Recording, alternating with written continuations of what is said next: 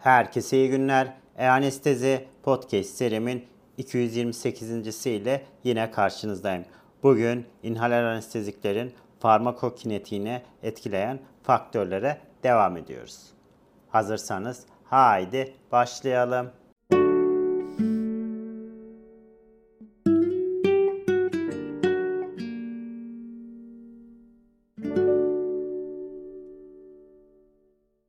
Herkese iyi günler. E-Anestezi Podcast serimin 228. ile yine karşınızdayım. Bugün inhaler anesteziklerin farmakokinetiğine etki eden faktörlere devam ediyoruz. İlk olarak ventilasyona bakalım. Alveoler parsiyel basıncın alımla azalması alveoler ventilasyon artırılması ile karşılanabiliyor. Başka bir deyişle pulmoner kan akımı tarafından alınan anesteziğin sürekli şekilde yerine konması alveoler konsantrasyonun daha iyi sürdürülmesiyle sonuçlanmaktadır. Alınıma daha uygun olduklarından çözünebilir anestezikler için FA bölü F'yi yükselişinde ventilasyon artışının etkisi en belirgin olmaktadır. Çözünebilir olmayan ajanlar için FA bölü F'yi çok hızlı şekilde 1'e yaklaştığından ventilasyon artışının etkisi minimaldir. Anesteziklerin kalp debisi üzerindeki etkilerinin aksine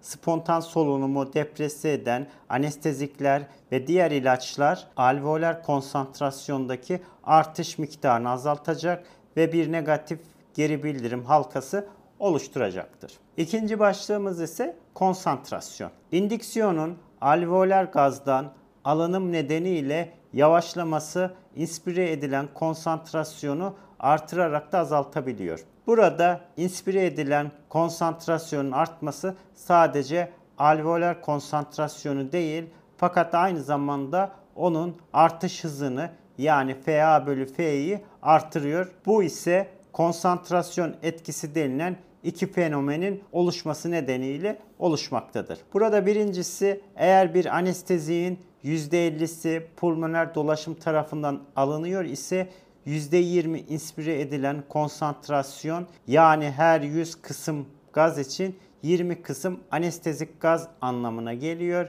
ve %11 konsantrasyonda ise geriye kalan 90 total gaz volümündeki %10 kısım anestezik ile sonuçlanmaktadır. Diğer yandan eğer inspire edilen konsantrasyon %80'e yani her 100 kısım gaz için 80 kısım anestezik oluyor ise yani %80'e yükseltilir ise alveoler konsantrasyon %67 yani geriye kalan 60 kısım total gaz volümünün 49 kısım anestezik olacak anlamına gelmektedir. Bu şekilde her iki örnekte de anesteziğin %50'si alınmış olsa bile daha yüksek inspirasyon konsantrasyonu orantısız olarak daha yüksek bir alveoler konsantrasyon ile sonuçlanacaktır. Ve bu örneklerde görüldüğü gibi inspire edilen konsantrasyonun 4 misli artırılması alveol konsantrasyonda 6 misli artışla sonuçlanmaktadır.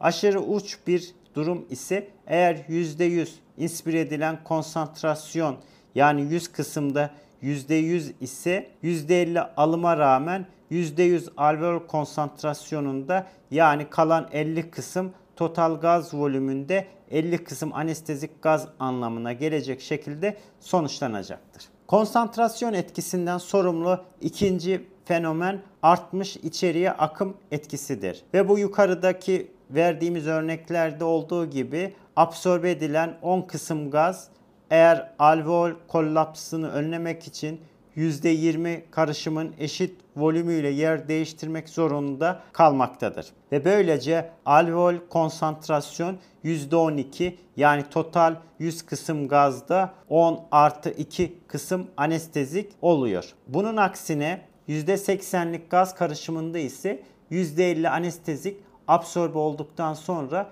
%80 gazın 40 kısmı inspire ediliyor. Ve bu alveol konsantrasyonu %67'den %72'ye yani 100 kısım gazın 40 artı 32 kısım anesteziye yükseliyor. Nitroz oksit daha yüksek konsantrasyonlarda kullanılabildiğinden konsantrasyon etkisiyle nitroz oksitte volatil anesteziklerden daha önemli hale gelmektedir. Burada nitroz oksitin yüksek konsantrasyonu sadece kendi alınımını değil fakat teorik olarak eş zamanlı olarak uygulanan volatil anestezinin alınımını da artırıyor.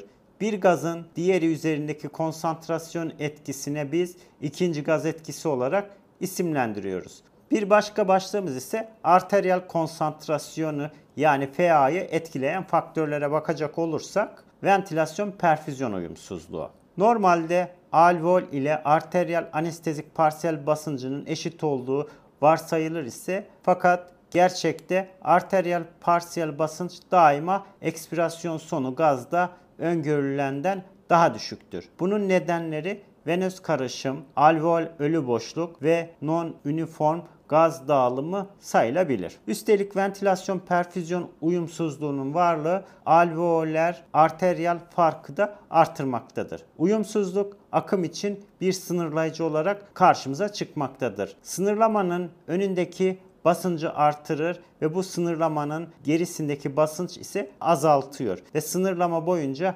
akımı düşürmektedir. Toplam etki alveoler parsiyel basınçta bir artış yani özellikle çok fazla çözünürlüğü olan ajanlar için bu artış anlamına gelmektedir. Ve arteriyel parsiyel basınçta yani özellikle çözünürlüğü az olan ajanlar için bir azalma anlamına gelmektedir. Bu nedenle bir bronşiyal entübasyon veya bir intrakardiyak sağ sol şant nitroz oksitle indüksiyon hızının sevofluranla olandan daha fazla yavaşlatacaktır.